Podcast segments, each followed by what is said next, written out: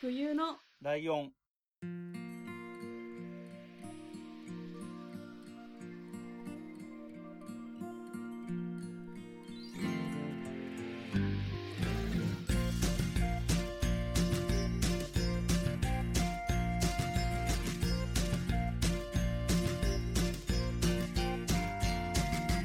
この番組は山梨県出身以外共通点のない2人がそれぞれ好きなことを話す番組です冬のライオン第98回椿雷堂です。真冬ですよろしくお願いします。ね、あのはいー、前回も言いましたけど、いよいよ本当に100回が近づいてきて 本当にねて、でも、でも本当ですよ。だってもう次の次ですから、100回。怖っマジで近づいてますよ。はいで、細かいこと言うと、僕これ番組の、えっと、第何回ってやつを3桁にもともとしてるんですよ。うんそう思いましたそれそうでしょだから001回から始まって、だから今、今回ので言うと098回になってるんですけど、3桁は行くだろうって思ってたんですよ。1000回は無理かもしれないなって思った から、3桁になってるんだけど、はいはいで最大999回まで対応できるように3桁にわざとしてるんで、そこがようやくね、100の位を使う時が近づいてきてるってことなんですよ。はい。そんな感じの、えー、最近なんですけれども、はいと、前々回ですかね。はいあのー、僕の方で、えっ、と、椿ライドのターンで取り上げた大木明子さんの本はいがですね、あったんですけれども、うんその回を大木明子さんご自身が聞いてくれるという、 もうなんすごい本当にびっくりします。ありがたすぎでてしかも褒めてもらっちゃってるっていうかね。うんなんか、素敵なトークをありがとうございますぐらいのこと書いてありましたよ、確か。 そんなもう本当に、まあ、本当にもう少しね、あの、聞いてくれるんだったらもう少しそのつもりで話したのにみたいなところもなくはないんですけども。なんか、やっぱそれネットの怖いとこだと思いますよね。なんか、こっちは内輪でしか喋ってない気持ちだ けど、実そうはねすごいところから聞かれてるっていう。確かにね。そう。えっと、大木明子さんからツイッターでコメントいただいてるのは、えっと、拝聴いたしました。素敵なトークありがとうございますっていう感じでいただいてたり、はい。で、あの、萩原さん、その出版社のね、はい。で、僕と一緒に他のポッドキャスト、落語のポッドキャストやってる萩原さんも、うんえー取り上げてくれてて、かなり丁寧に書いてくれてるし、うんえーすごいいいところをちゃんと抽出してくれてるんですよ、萩原さん。うん。さすがですうんうんうん。文章がうまくて読みやすい、小タイトルに著者の才能を感じる、まさにご指摘の通りですみたいな、はいはい。僕が言った中でも、ここっていうところをうまくピックアップしてくれてるんで、ありがたいな、なんて思ったり、 さすが編集者って感じなんですけど。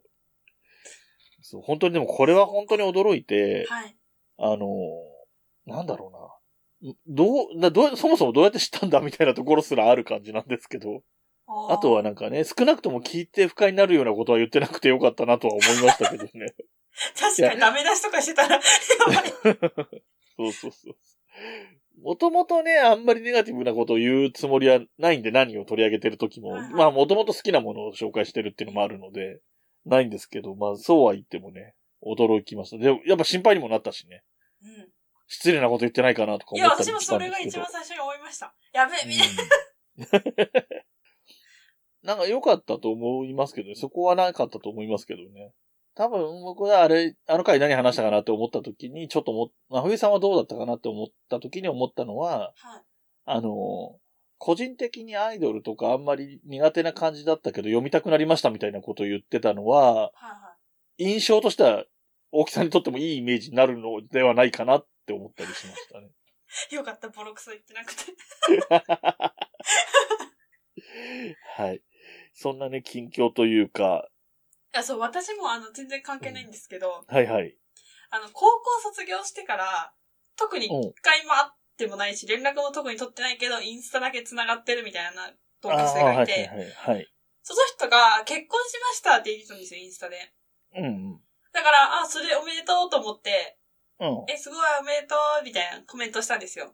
そしたら、うんあ、ありがとう、ラジオ聞いてるよって言われ て、マジかよみたいな。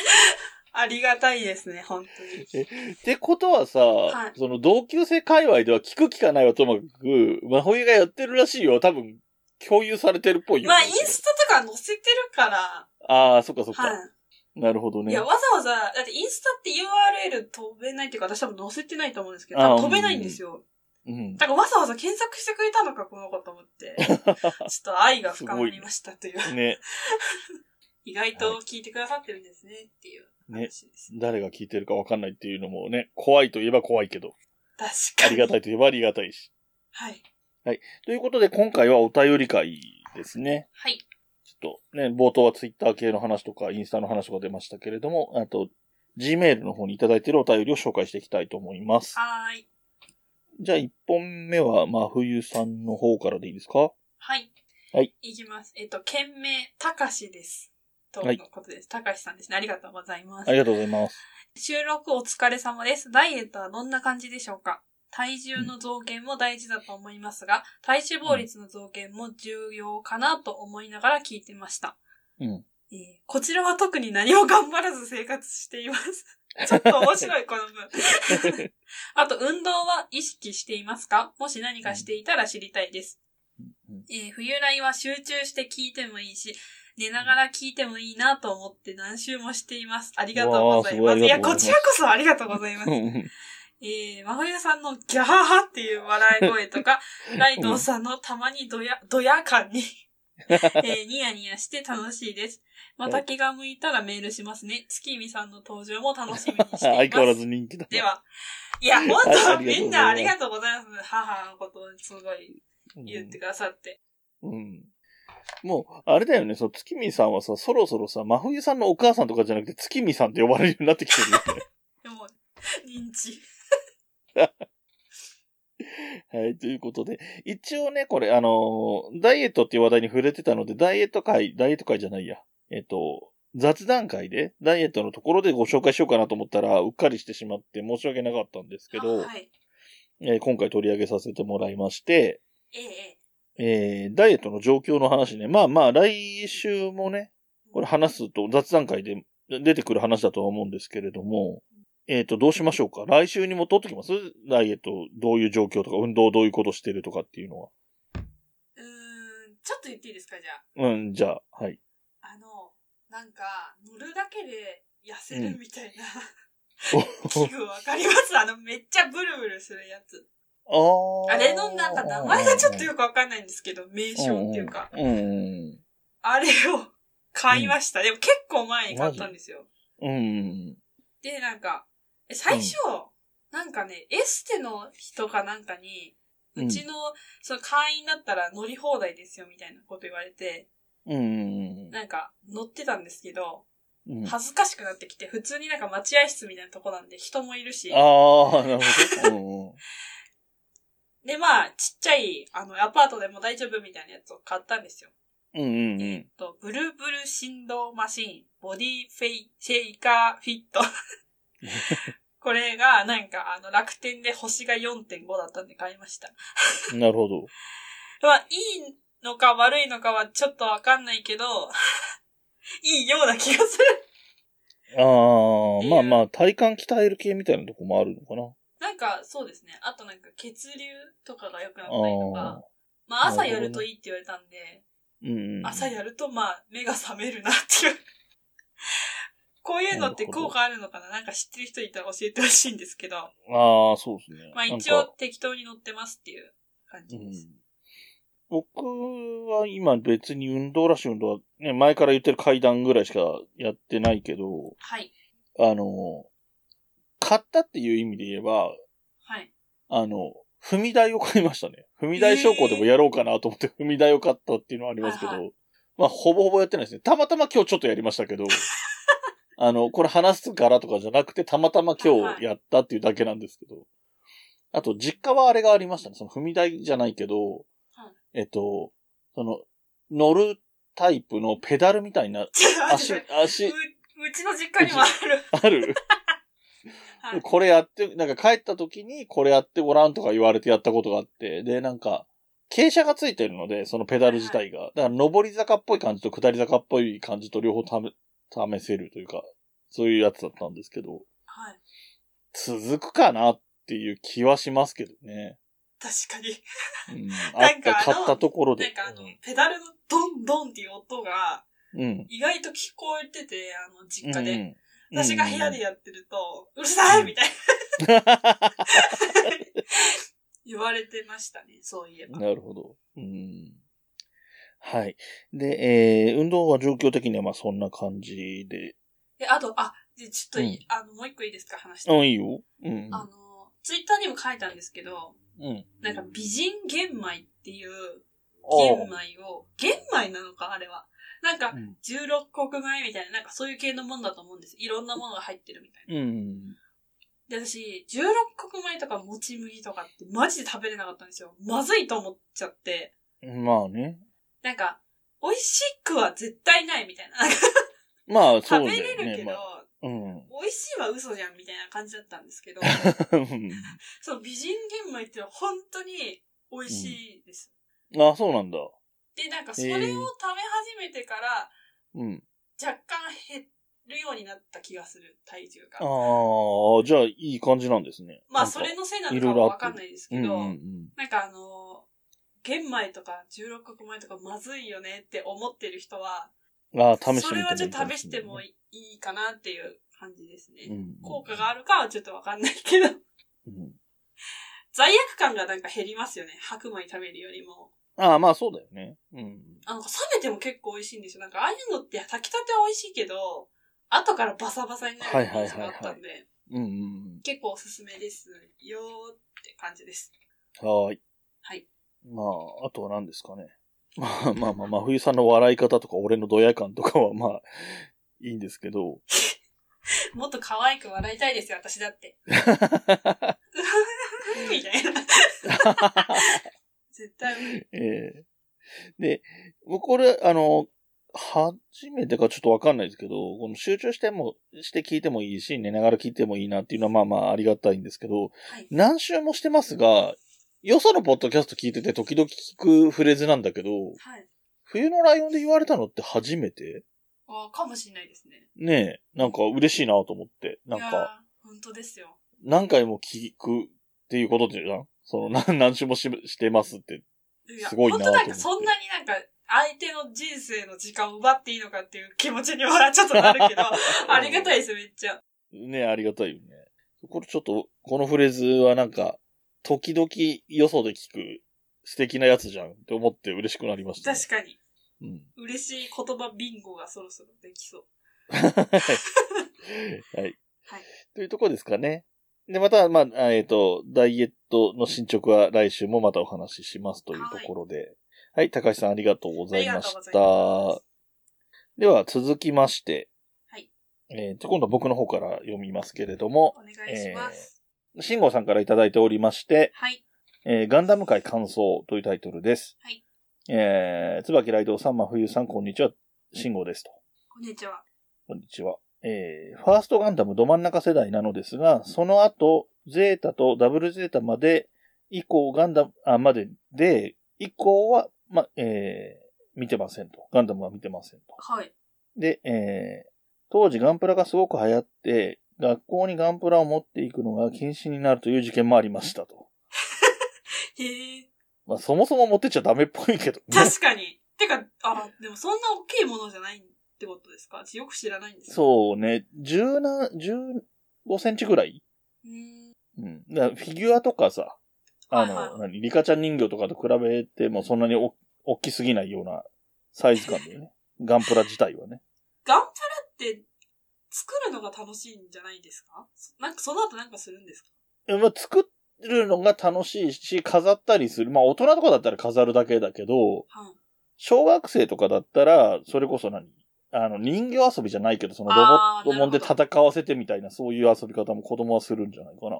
じゃあ禁止ですね、そりゃ。で、えー、ところでお二人は名探偵コナンを見たことがあるでしょうかおう。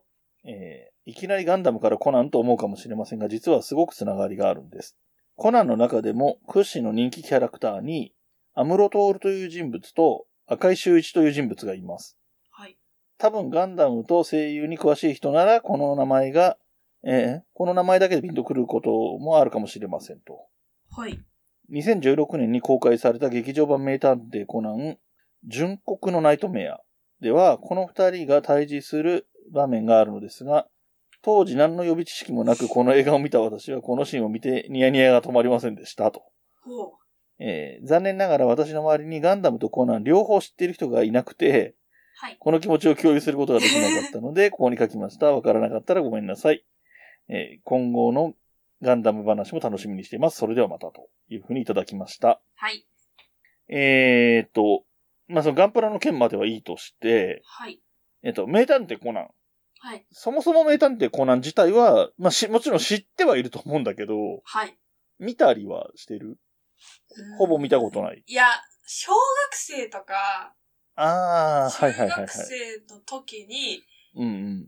なんか習い事とかのはいはい。行きの車の中で見たぐらい の、本当そんぐらいの知識しかないから。なるほどねはい。いやいや、わかるわかる。そういう感じだろうな、あの、なんていうの真冬さんぐらいの年齢だと、子供の時にあるアニメの一つだよね。多分そのドラえもんとかさ、あークレヨン確かにしんちゃんとかと、まああんまり変わらないそうですね。うん。で、僕は世代的には名探偵コナン、あのね、ガンダムがドンピシャ世代って名探偵コナンが漫画が始まった時が、高校生とか大学生ぐらいみたいな感じだったと思うんですよ。うーんあもうちょい前かな中学、まあ高校生ぐらいかな。なので、そっちはそっちで、ドンピシャになりやすいっていうのもあって、はい。で、えっ、と、ここの後にで書いてあること、大体僕意味は理解できるんですね。あの、この映画は見てないんですけど、純国のナイトメアは見てないんですけど、い書いてあることの意味は全部わかるんですけど、はい。これはね、多分、あの、冬のライオンのガンダム丸2で多分取り上げることになるような話と繋がってくるんですけど、はい。えっ、と、まず、アムロトールと赤井秀一っていう二人の登場人物がいますとはい。書いてあるじゃないですか。はい。えっ、と、ガンダムの主人公の名前がアムロレイって言うんですよね。うん。で、えーその、その人の声をやってる人が古谷徹って言うんですよ。はい。なあのーへで、え。アムロトールっていうのはその、アムロレイのアムロと古谷徹のトールをはい。取ってて、で、実はは、このアムロトールが、なんかこう、別のところに行った時に別の名前を名乗ることがあるんですよ。はだからなんかスパイ的なことをしている時の別の名前みたいなのがあって、い。へえ。そっちは古谷レイっていう名前なんですよ。ええそんな、うんうがっつり、あの、何そっから持ってきてますよっていう感じはいのは名前にしていて、で、実は赤井秀一の方が先に出てくるんだけど、はい赤井秀一はちょっとわかりづらくて、えっと、アムロ、ガンダムのアムロのライバルが、はい赤い彗星のシャアっていう人なのい。ね。はいはい。で、その赤い彗星の赤いが名字になってて、ああ。秀一はせシャアの声優の池田秀一さんの秀一なんですよ。へえ。だからもうまんまそのガンダムのライバル関係の二人っはいはい。ていうのがそのまま、そう、それとわかるような感じで出てきてるし、実際声優もその二人なのね。古谷徹さんと池田秀一さんが実際やってるんですよ。へえ、すごっ。なので、その二人が、その映画とかで会話するシーンとかがあると、 まあだから、ガンダムも好きな人にとってはシャアとアムロが喋ってるみたいな確か感にじになるっていう風になってるっていう、へえそういう遊び心ですね。うなるん、ほど。そあう。での、、多分、うん。私あの、スマホのゲームを結構やるんですけど、うん LINE ポコポコっていうのをやあ、っはいはいはい。出ましてはいはいはい。うん。それがコナンとコラボしてた時期が多分この2016年だったんじゃないかな。あ思うんあ、ですけなどるほど。うんうんうん。その時に、あの、このアムロトールっていうキャラをゲットして、 うん。めちゃくちゃ強いんで、今でも相棒 あなんそうなでんすよだ。。あの、一人選べるんですよ、このアイコンみたいな。その人のスキルを使えるみたいなんですけど。あああ、なるほど。の、本当にぜ、あの、マジで見たことないんですけど、 うんすっごい親近感はある。いつも助けてもらってますっていう感じそうなんだ。ですね。 ええなのでだから私もちょっと嬉しくなっちゃいました、こんな。うん。なんか今、あの、アムロトールと赤井秀一の人気がすごいらしくて、なんか、熱狂的な人すごいですよね。そうそうそう。あの、この16年もすごかったけど、多分18年かなんかのやつが、はあの、大きいお姉さんたちがいっぱい、大きいお友達い。はい、はい。のお姉さんたちがいっぱい繰り返し見に行ったらしいのが確か18年で、じゃあ、その時がなんかそんな感じかな。うん。で、やっぱりこの二人の人気がすごくてっていう感じだったみたいですね。なんかよく見ましたもん、ツイッターとかで。うん。ぬいぐるみとか、アクリルスタンドとか見,、見ましたよ。ああ、そうねうん。そう。でね、おそらく、なんか BL 的なテイストの人たちにも受けてるんだろうと思うけど、あー、なるほど。うん。そんな感じがしました。はい。で、えっと、名探偵コナン自体も僕もともと好きだったんで、あ、そうなんです。冬のライブでも取り上げてもいいんです最近のが全然わかんないから、うん。うん、ちょっとどうしようかなと思って、もう少しなんか、うまくまとめられたら、名探偵コナン会もやるかもしれないし、あとね、ガンダム界がとにかく評判がめちゃめちゃいいんですよ。そうですね。うん。うん、で、僕、あのーやった時に、ガンダム界やった時に、1年後って言ったけど、もしかしたら半年くらいでやるかもしれないあ、そうですね。その方がいいかもしれない。忘れちゃう。うん ああ、そうね。うん。できれば、そんなに、真冬さんに宿題にはしたくないんだけど、なんかきっかけをつかんでみ、ちょっとでも見てもらえればなとは思ってるんですけどね。あの、無理に見たりしなくくていいんだけど。うん、うん。あの、YouTube 何見ようかなってバーで見てた時うん、うんに、、うんなんかアニメ界うん。うん。最悪の女みたいな紹介みたい動画みたいニなナのがあっ。だうん、うん、うんて、なんとなくそれ再生したらガンダムのなんか登場人物だったみたいで、うん、うん。あいつじゃないニナ・パープルトンじゃないあの、金髪っぽい。え、名前わかんないけど、なんか婚約者の前で、主人公とイチャつくみたいな、なんかそういう。あー、多分、あーわかんないな。シリーズ多いからわかんないんだけど、うガンダム三大悪女みたいに言われてるやつの一人がニナ・パープルトンってやつがいるんだん、けど。かもしれないですね。なんかその、うん。ガンダム界最悪の女だし、アニメ界でももしかしたら最悪かもみたいなので取り上げられてて、普段だったら見ないですけど、うん。あ、そうかあそう、か。ガンダムだあガっンてダム思かっ、ってて。うんうん。それは一回見ました。 なるほど。あちなみにさ、なんかここで話す流れかわかんないけど、あのー、彼氏はガンダム見たことあった聞いたそういう話。あ、見たことないって言ってました。あー、でも、興味はあるって言ってあた。じゃあガンプラ作りたいって言ってました。じゃあ。あー そっちか。なんか、彼氏がみ、あの、何連日、毎日、夜帰ってくると見てるみたいになると、まふいさんもストーリーは追えなくても目に入る機会が増えるかなと思って、確かに。そこを期待してんだよな。個人的には。まあまあ、あの、無理のない範囲で追ってもらえればなと思ってます。 はい。はい。で、続きましてもう一つガンダム系のお便りいただいております。はーい。えー、ATM48 さんからいただいております。はい。えー、ガンダムなら少し詳しいですというタイトルでいただいています。おうえー、真冬さん世界のライドウさんお久しぶりです。ATM48 の考察講座をやってるゆうたんですと。いつから世界に名を轟かせるようになったんですかこれちょっとね、あのー、桃屋のおっさんっているでしょあはいの、はいポはいッドキャストやってる人で。あの人がね、わざと言うんですよ、毎回。 わざと。わざと僕の名前を出すときはわざと、せ、あの、ハッシュタグとかを紹介してくれるときに、はい。僕のやつを読むときは必ず、あ、世界のライドからいただきましたとかいうのをわざとやってる んで、ああ、なるほ多ど分。その、そのせいだと思います。で、えー、ゆうたんですと。はい。で、ガンダムはアニメではなくゲームのスパロボや SD ガンダムで知りましたと。おうゲームから入ったってこっちですね。へえ。で、えっ、と、ガンダムとゼータガンダムは続編ですね、と。そうですね。そう。順番で言うと、最初のガンダムがあって、その次はゼータガンダム。これが、えっ、と、作られたのも、ストーリーの流れもその順番通りへっていえう。感じです。で、ファーストガンダムっていうのはその普通の無印のガンダムのことをファーストガンダムって言うんですけど、ファーストガンダムはアムロとシャアですが、ゼータガンダムはクワトロカッコシャアだったり、アムロですねっていうことかな。で、えー、ゼータガンダムの主人公はカミユですねとほ。かなり複雑ですね。これ後で話しますね。 もでうパニック。うん。で、ダブルゼータガンダムはあんまりわかりませんがね、主人公は、えー、修道って書いて、 修道って書いてありますけど、柔道アーシターですね。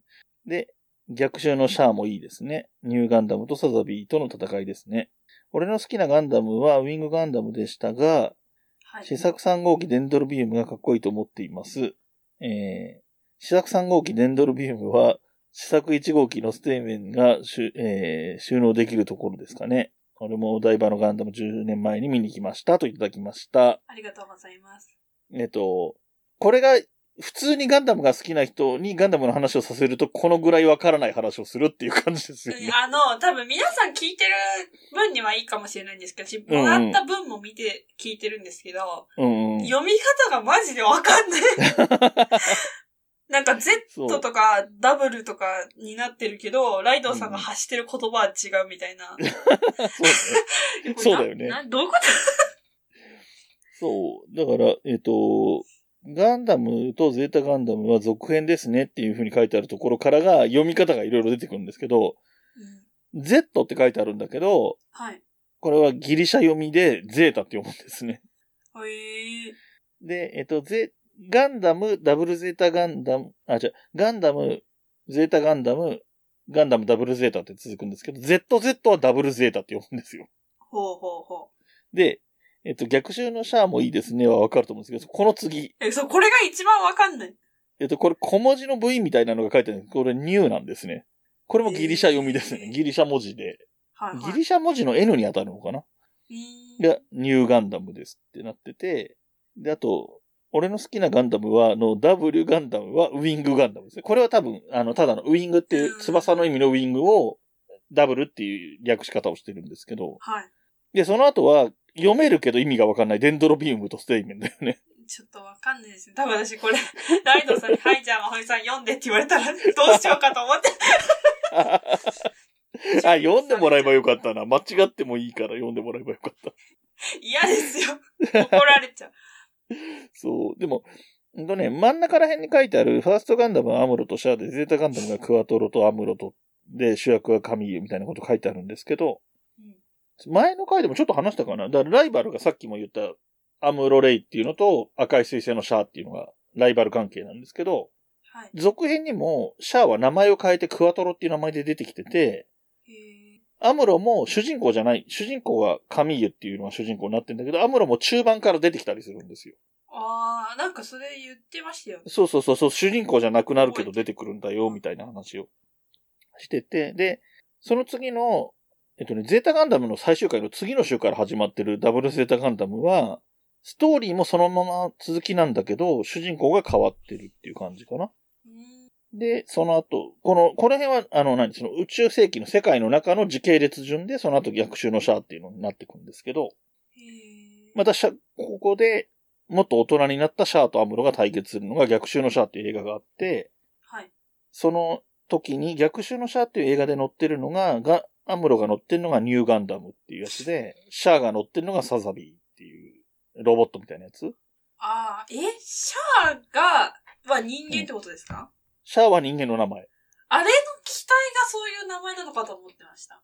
赤い彗星のシャアっていうやつが乗ってるシャア専用ザクとかシャア専用ゲルググとか、そういう感じで言われてそういうる。そう。だからシャアザクとか言う人は言うから、もしかしたら聞いたことあるかもしれない。あ、人な、人なんですね。それで知らなかそっう、た。シャアは人っていうのは覚えておいた方がい いね。その話は多分次回すると思います。次回ね、アムロとシャアの話を中心にしようかなとは思ってたんで、うんうん。で、お台場ガンダムも見てるよっていうことが書いてありますね。えっとね、デンドロビウムとかステイメンの話も面白いんですけど、これはもう、あの、キャパオーバーになっちゃうと思うんで。確かに。もう結構限界。 そうですよね。はい。あの、どっちかっていうと、これ、あの、好きな人ってこのぐらいのボリュームとかのことを、あの、日常会話レベルのテンションでするんですよっていういい例だなと思ったんで、確かに。うん。多分、あの、まふみさんの彼氏がガンダムぜある程度の量をテレビシリーズとか見た上で僕と会った、話してたらまふみさん横で聞いてるとこういう感じのこと言われて意味わかんないってなるっていう確かに。感じのイイメージですね。うん。はい、ありがとうございました。ありがとうございますえっ、と、M- ゆうたんさんありがとうございました。はい。そして、じゃあ次のお便り、この次が最後ですかね。はい。じゃあ今度は、あの、ガンダムじゃないんで、真冬さんの方から読んでください。はい。えー、っと、しんごさんからいただきました。つばきライドウさん、まふゆさん、こんにちは。しんごです。こんにちは。はい、こんにちは。えー私が通っていた小学校では、えー5、6年生の時に課外授業で林間学校と臨海学校がありました。は大阪の小学校だったので、林間学校は比叡山、臨海学校は和歌山に行った記憶があります。うん。えーちなみに小中高と学校から冬にスキーに行ったことはありませんでした。ええうん。えー実は私、えー子供の頃に家族でスキー場に行ったことがあり、最初は珍しい雪にはしゃいでいましたが、だんだん寒さが厳しくなり、さあ帰ろうか、となった頃の帰りのロープウェイには長蛇の列、うん。いつまで経っても進まない列に寒さをこらえて並ぶしかなかった私はあまりの寒さに号 泣。うんそしてそのことがトラウマになり、50を過ぎた今でも一度もスキーに行ったこともないし、行うんく気もありません。うん。えー、真冬さんは子供にはスキーを教えたいとおっしゃっていましたが、 くれぐれもそんなトラウマを植え付けないようお気をつけくださいね。それではまた。あはい、ありがとうござりいがまとうごした。ざいます。面白いお便りいただきましたね。うーんえーと、だる課外授業的なところで言うと、林間学校と臨海学校と両方ありましたっていうパターンね。臨海学校って何するんですか行ったことないんですかあ泳ぐのですかねなんだろうね。僕、 前で、なんか例えで僕が言ったのは、地引き網とかやるんじゃないって言ったような気がするけど。なんか前のお便りでなんか、遠うん泳、なん あ、か遠したって泳言とっかてまねし。たようんうんね。うん。みんなそういうことすんのかなえ、厳しい。あ、でもさ、そういう意味で言うと、林間学校は何やるのいや、林間学校って何やったんだろうキャンプなんか、あああの、ー、キャ半ン合プ水ね。産とかやった記憶があります。ああ、なるほど、なるほど。だじゃあでも似たような感じかもしれないね。うん。ちょっとわかんないです。今度ね、皆さん、あの、これまでお便り送ってくださった方も含めて、あの、林間学校とか臨海学校とかの、どういうことやったってとかね、うん。いうお便りもいただければと思比います、叡山に行って何するんだろお寺だもんね、 比叡山ってもはやほぼ。ういや、そうですよね。そこでなんか焚き火とかしているのかなって思いますけど。修行に近いことやるのかもしれないね。お寺だったら。えー、で、で、問題は後半ですよ。はい。スキートラウマ事件ですよ。 なるほど。まあ、わかるよね。すごくわかる。この、なんだろうな。ね、最初は楽しかったけど、別に、なんだろう。連れ、家族が連れてってくれてるから行って楽しかっただけだから、なんていうの行く前からスキー上手くなりたいとかできるようになりたいとか思って行ってないと思うんですよ。子供って、スキー場行くとき。なので、そこまでそういう意味ではモチベーションも上がってないし、で、多分初めて子供を連れて行ってるから、その辺のギリギリまで行っちゃったんだろうね。多分お父さんとかもね。 確かに。もうちょっと早めに帰ればよかったの に、混む前にとかできればよかったんだけど、そういうことまで気が回らなくて、行列ができるような時間になっちゃったってことなんだと思うんですよね。えー、何歳ぐらいの話なんだろう ね。でもわ、気持ちわかるけど、ね、そう、気持ちはわかるとはいえ、寒くて泣いちゃうって結構な、まだまだちっちゃい小学校でもね、こう、低学年とか、せいぜい3、4年生ぐらいまでのような気はするけど、うん。 かわいい。ね、かわいいよね。はうん。なので、その辺のケアをね、ちゃんとしてあげないと、お子さんが帰って嫌いになっちゃう可能性があるよっていう。い。確かになんか、親がやらせたいことって嫌いになる説あるじゃないですか。そうね。そこら辺も難しいよね。その、うまくね、伸びるようにさせてあげることも、方法もあるのかもしれないけど。なんか、こっちも、うなんん。か、熱が入っちゃうのかなあ、そうそうそうそうなんかそ、こっちはできるから、う。そうね。そうそうそうそうあ。でなんでできないのみたいになっちゃうと、そうそうそうじゃあもういいみたいに大なる。喧嘩になってやらないっていうことになりそう。うんえー、じゃあ、えっ、と、そういうところに気をつけてね。あの、子供にスキーを教えるときには気をつけてください、真冬さんも。まだいないけど。そうですねそうですよ。今子供がいたら、映画見に行けるのに、てっぺんくん そこにつながる。はい。の。ありがとといううこごとざで、い今ます。回あ、ありがとうございました。今回のお便りは以上になりますと。はいえっと、今回ね、あの、お便り募集したじゃないですか。はい。前回かうん。先月のお便り会の時に。はい。で、ガンダムの反響多かったの嬉しかったんですけれども、はい。テーマとして募集した、うんえっ、と、YouTube でやってこ、欲しいことっていうのと、山梨県にちなんだことみたいなテーマを作ったんですけど、これが両方全く来ないっていう、か なり悲しいことになっておりますの確かに。いで、や、でも、ツイッターで、うん。あの、見ましたよ。あの、辛いもの食べてほしいっていうツイートも私は見ましたけど。ああ、なるほどね。私多分人より辛いものダメなんで、ああ、地獄みいたいな映像になっても良ければ撮ります けど、あの、YouTube なのに一口しか食べないで終わるとか、はいはい。めちゃめちゃ不機嫌になるとかねそ。うブチ切れて終わるとかあるかもしれないですけど、それで良ければ考えます。はいえーということですので、あの、YouTube の方のね、やってほしいことっていうのもそうですし、えっはと、い山梨県に関まつわるエピソードとか思い出とか、はい。知識とかそういうのも含めて募集しておりますし、えっ、と、引き続き、えー、ダイエットに関する体験談及びダイエット方法についてとか、はい。えー、あと何募集してましたっけリンマス課課外授業のやつね。そうですね。まあ、基本的には何でもいいんで、あの、もちろん番組、今回みたいに、あの、この回の感想とかね、うん。うん、直近で言うと、何ですか、小池哲平さんの回聞きましたみたいなお便りももちろん含みますので、そりゃ、すごい待って ます。個人的に。はい。ということでね、あの、お便りどうしてもね、あの、ツイッターでツイートするのに比べるとお手間にはなってしまうと思うんですけれども、ぜひよかったらお便りをでいただければと思います。よろしくお願おいします。す。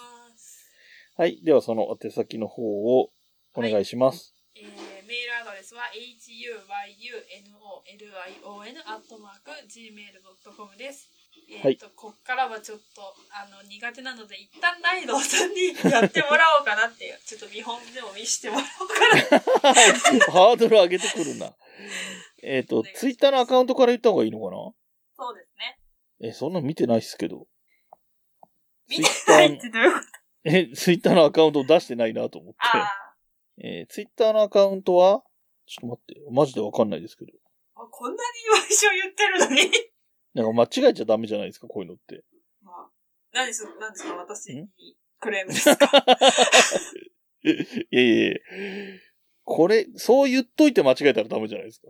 確かえー冬のライオンのツイッターのアカウント名は、に。はい。えーアットマーク、fuyunolion アンダーバーです。はい。でそう、です。えツイッター Twitter のハッシュタグは、すべてひらがなで冬来でお願いします。はい。他言うことありますか大丈夫ですかないです。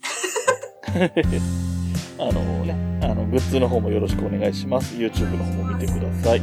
あとメールフォームもありますので、そちらからもお願いします。はい。そして、この番組の楽曲提供はカメレオンスタジオエンディング曲はハルさんでハッピーターン。それではまた次回ごきげんようまた。来週部屋に人と猫